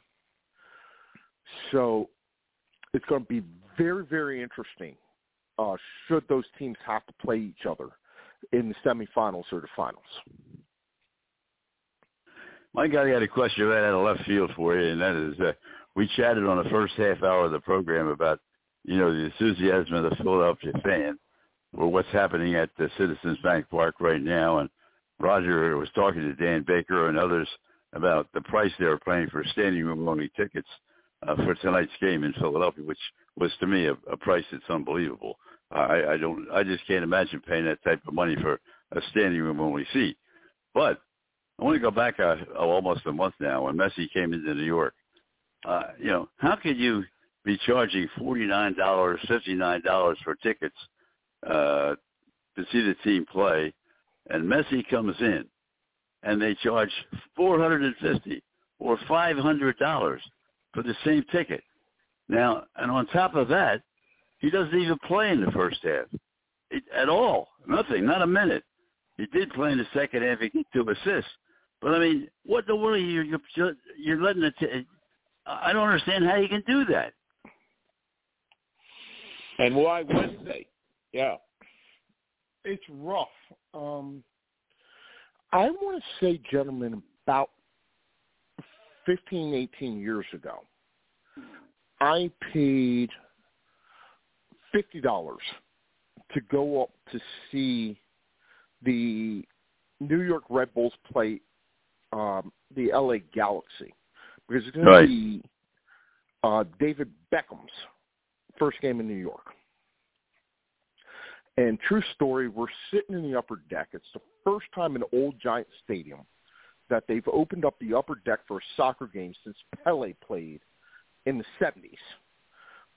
And at one point in time, everybody, every time David Beckham touches the ball, everybody's booing. And he comes down, and we're sitting in the corner. We paid fifty bucks, and we're sitting way up in the nosebleed section. And he comes and has corner kick, and everybody's booing. And one of the guys turns around to us and says, "Why are you booing? He's the reason y'all paid to get up here." And yeah, you know, there are certain players who are at the top of your game that you will pay to get in. Um, But he didn't play. he didn't play, and so for Messi, there were like they were available when he was going to play here in DC Right. in the Nations League that were like running two thousand dollars. And if you paid attention, you knew he was not going to play. But people bought the tickets. Now, that's the problem. What MLS has been able to do is go to these smaller stadiums.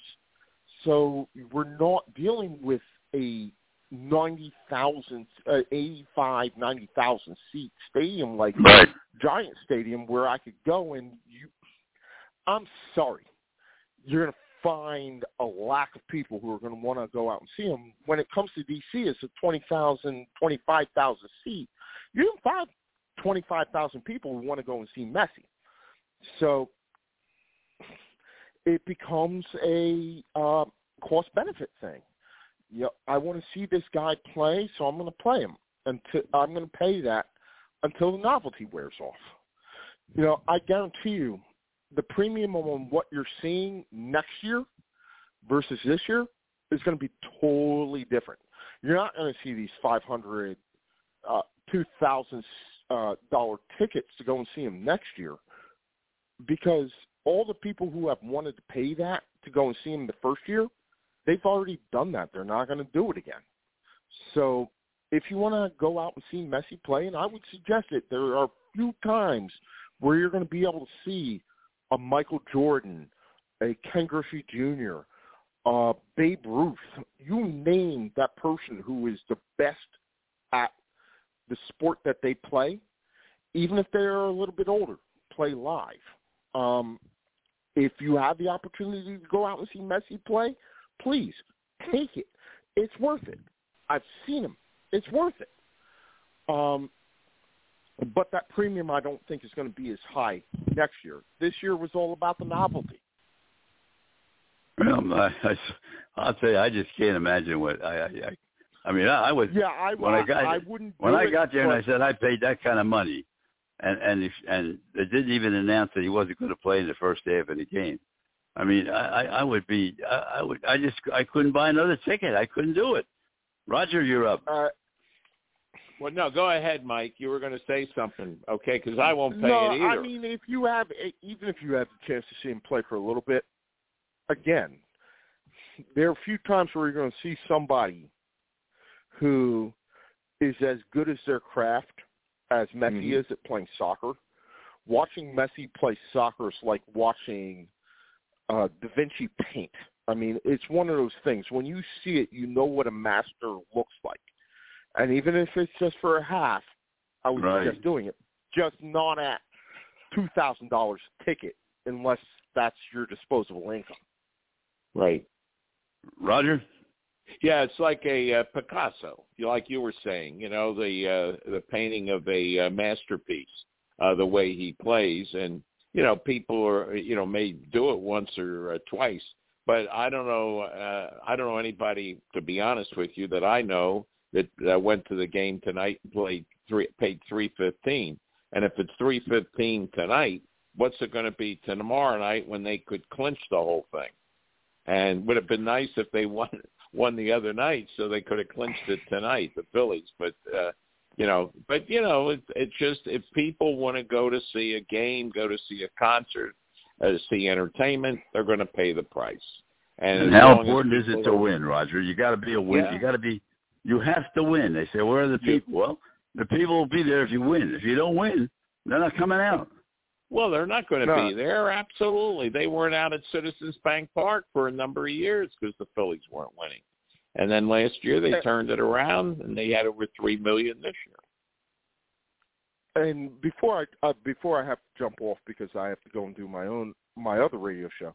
Listen, winning cures all, and atmosphere to respect. We paid to sit in the bleachers out in left field back when Doc Halladay was pitching because I wanted to be at a Phillies playoff game. And it didn't matter what it cost within reason. I paid to go out there because I wanted that experience. When you pay to go out for a sporting game, it's you're paying for the experience that you're going to see. Mm-hmm. And the price you pay is what you're willing to give up. In economics, it's what we call an opportunity cost. You know, what I am willing to spend for this experience. For everybody, it's different. Um, for me, that cost was worth the experience. You know, Mhm. I can't say that I'm going to pay two thousand dollars to go to uh, Audi Field to see Messi play. Now, there is a price that I have in mind where if it meets that, I'll go out and see it because it's worth it. And so it's what you're willing to pay is supply versus demand. Right. Right. Yeah. Roger. Well, I paid. Uh, uh, I got the ticket because Dan Baker uh, can get, uh, you know, a number of tickets, and I, as a matter of fact, just sent a check to him today. And uh, that game last week was that I uh, got to see Tuesday night was one twenty five, and but I did exactly the reason. I've been to games before. Don's been there. You've been there. Frank's been there. I just uh, had not been to a playoff game at Citizens Bank Park. And uh well, I mean, I probably was, you know, several years ago, you know, a number of years ago now when they were, you know, uh, the that 08 team. But the uh I just I wanted to do it, and so uh, you spend. I'm not going to do it, uh, you know, a couple nights. I may do it during the uh, league championship series, and I would do it at the World Series. But you know what your budget is, and uh, but the nice thing was that we were in the uh, Hall of Fame uh, area. So I got to take picture. I got to take some pictures, uh, which I would never re- really uh, noticed before, uh, in that area where they have the uh, tributes to a lot of the uh, the old teams and the players. So th- that was a uh, sort of icing on the cake for me that night. But I'm with you, Mike.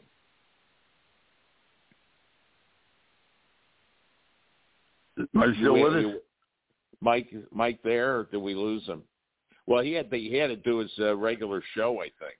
Oh, He he said that you know that uh, he had to Yeah, jump off yeah. because he he had his regular show.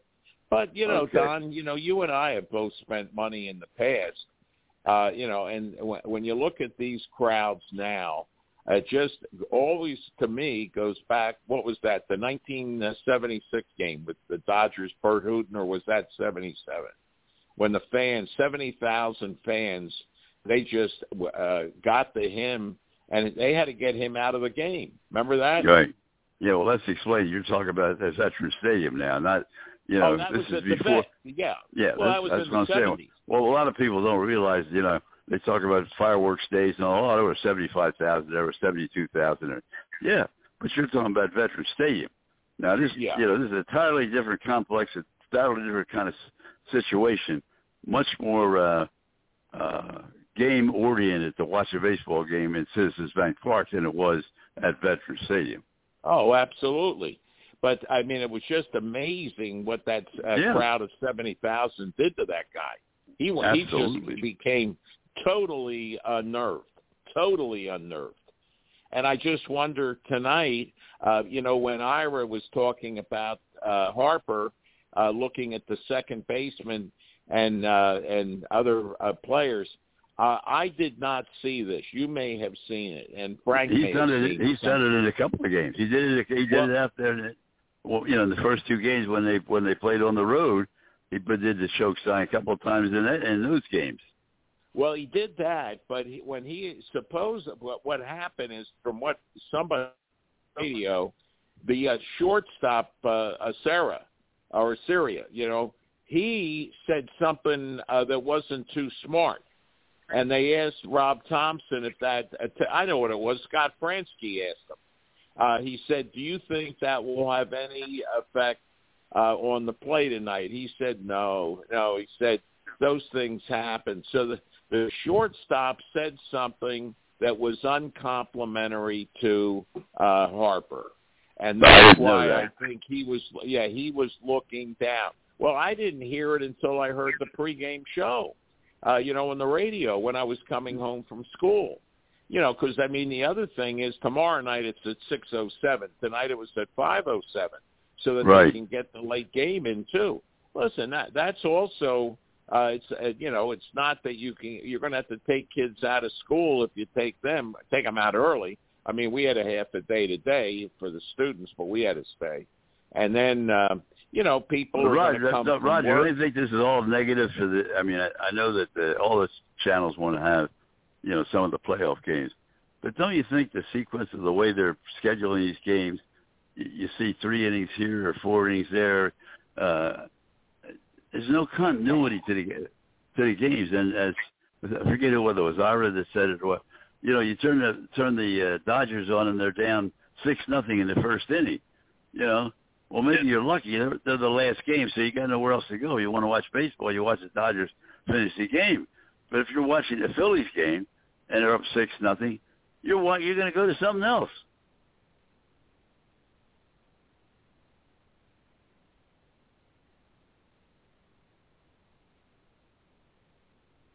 Hello. Hello. Hey Don. I think we lost Frank. Hello.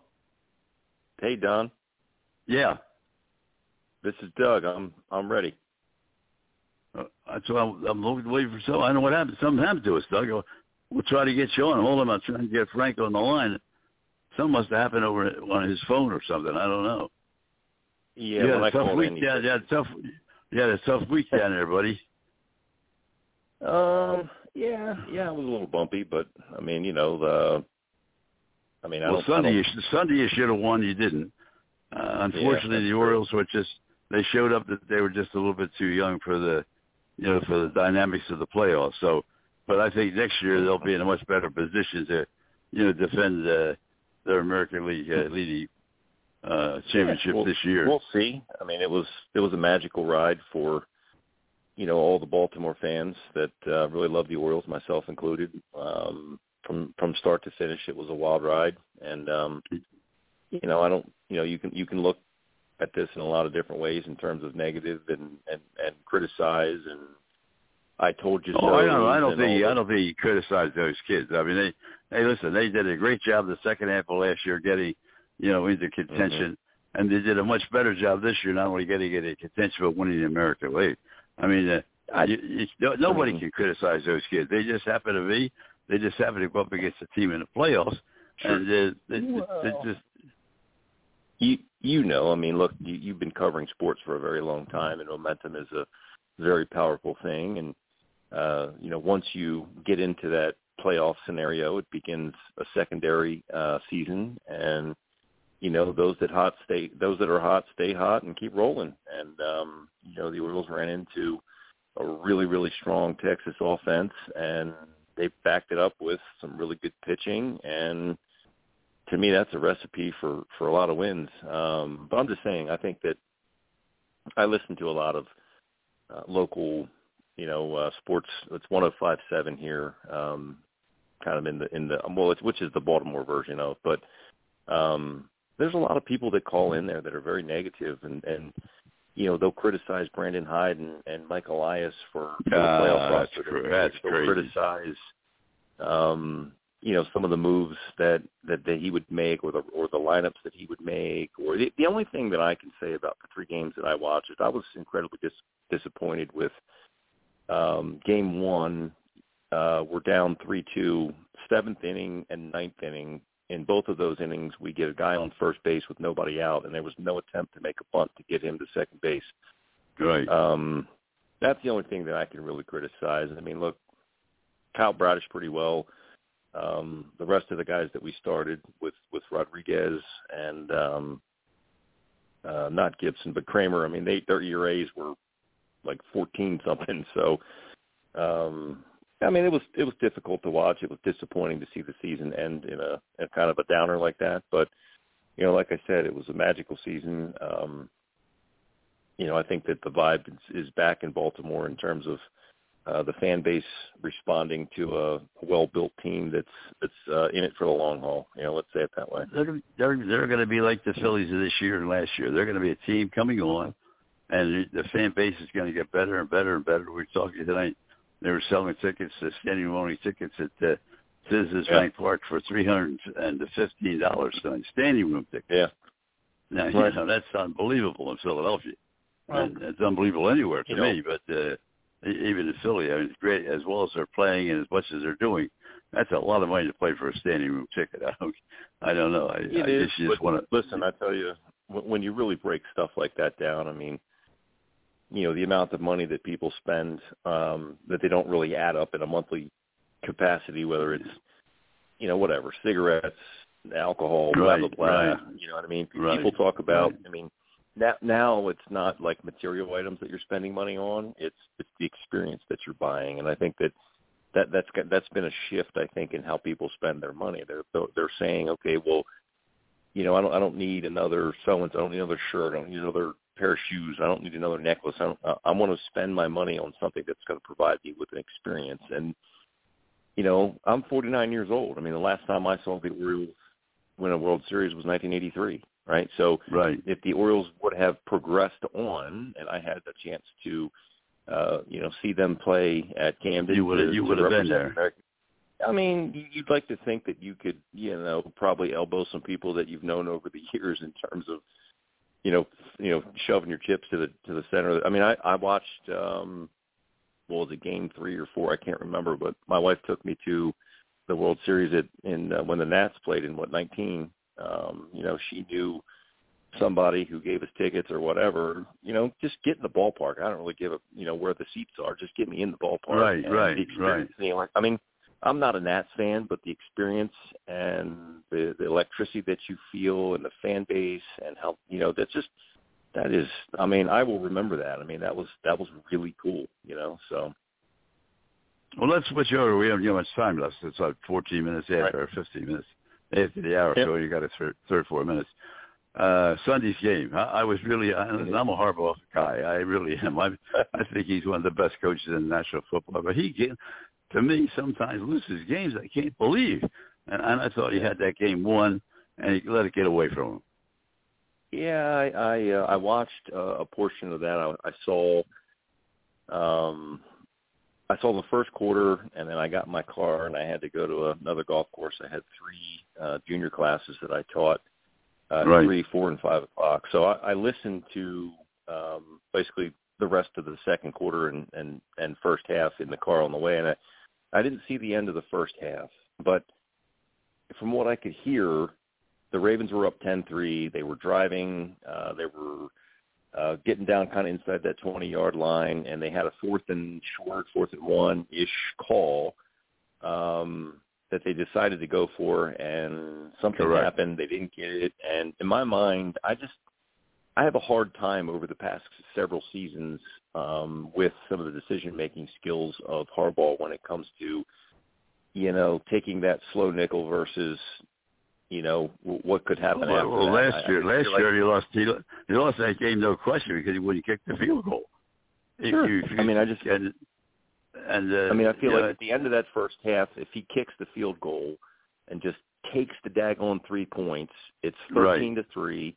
And I, I believe now you're up, you know, you're up two scores. I think that's a momentum changing kind of a decision, even if it's only three points. But um, I believe that would have made a difference in the game. I mean, I think that Pittsburgh's not a very good football team. Their offense isn't very good, and we were moving the football uh, on their defense. Um, best thing they have is a coach. They got they got one Yeah, of the best Tomlin. coaches in. He is. No, I mean, no argument. I think Mike Tomlin's he might be my favorite coach in all the NFL, just based on how his body language and how he uh, addresses the media and the th- how just direct he is and how he takes accountability and responsibility for himself and his team and he, you know he's just a, he's a good football coach. He really is. Um, you know, but Never a losing season. Never a losing season. no, I mean he's you know look he's I mean the Pittsburgh Steelers are a fabulous organization and he's been you know a, a part of that for for several years here. Uh, you know he's had you know I mean Ben Roethlisberger for for that run was was pretty good and now he's he's grooming Kenny Pickett and you know even last year I mean he, he found a way to to get out Yeah. of the doldrums there and and, and so um, yeah I get it. Took him Um, till the final game of the season, but he but he won it.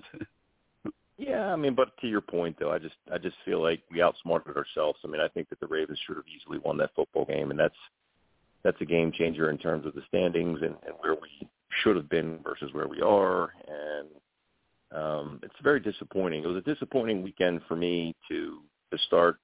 You know, that three two loss from Baltimore and that that opening game was was difficult to stomach, and then you know, you, you get to the Ravens and then, you know, it's just a difficult couple days there to be a Baltimore fan. But, you know, my hope is that, that better days are coming. I think that I can officially say that I'll, you know, I might watch a game or two if we get to the World Series, but I don't really care much about baseball at this point because the Orioles lost. Um, but it's officially football season and, you know, in, in terms of, of what comes next, I mean, Friday is, is, uh, you know, NHL for the for the Capitals. Uh, I know that my wife is really excited about opening opening night uh, for the Caps. Right. Um, so there's there's a lot going on here. That- Well, there's a lot going on everywhere. That's one of the things now. I we talked the first uh, half of the show tonight earlier with different people, and uh, Mhm. we're talking about you know what's what's going to be the you know what's going to be the tele- television ratings on these games because so many games were out of uh, even the Dodgers what they lost 11 11 nothing 11 won the first game. Mhm. I mean you get up to six seven. uh, You know it's eight. It's uh, ten o'clock at night. Are you going to stay up to watch a game where teams behind six, seven runs, and, and you know you're not really a Well, uh, maybe you, you got to be a fan mean, of I that watched, team. Uh, yeah, I, I look for the Orioles. I watched into the probably top of the eighth. I think I watched the Orioles hit. yeah, but how about about decided the it was- Minnesota Twins? You're going to watch the Minnesota Twins at ten o'clock at night. If well, I, yeah. Look, I only say that from the standpoint because I was a, an Oriole fan. It, it, I'm not interested in watching, I mean, to me, all the other teams that are not named the Orioles are ancillary to. You know, I, I love baseball, but you know what I mean. Like I, I'm not, I'm not interested. I mean, I'm just a diehard fan for my team. You got to have a rooting interest. You got to have a rooting interest. I mean, I get it. I just like I'll watch. I'm more inclined to do that in football than I am baseball, only because I'm involved in fantasy sports. So I have a fantasy football team. So if there's a you know nondescript Thursday night game that no one cares about, like last Thursday night, which was the Bears and the Redskins, um, I started two of the Redskins players that I have, and so I have a rooting interest in watching them. Hopefully, accumulate points for me. Um, you know, but from a baseball standpoint you know, if the Orioles are the only team, that was a hard conversation to have with my son this morning when we woke up and he said, how did the Orioles do the other day or whatever day that was? And he said, how did the Orioles do? And I said, well, they lost, buddy. And Yeah. he was, you know, asking me a bunch of questions. I'm like, look, bud, I, I don't really care what happens after this. I don't, you know, whoever wins the World Series, that's great. But I was like, I'm, it's not of any interest to me at this point. So, Well, Um, well, we'll yeah. wrap it. We'll wrap it up right on. We'll wrap it up on that. By next week, we'll have the championship series going, so we'll see whether anybody Yep. has a has a dying uh, longing to see which team in the in the get into the playoffs in the World Series. We'll do. Doug, thank you very much. It's always always a pleasure, and I promise you, Of next course. time we get together, we'll talk a little golf because we didn't talk any golf tonight at all. That's okay. I'm, I'm diverse. Take, We're take good. care. You got it, Don. Good night.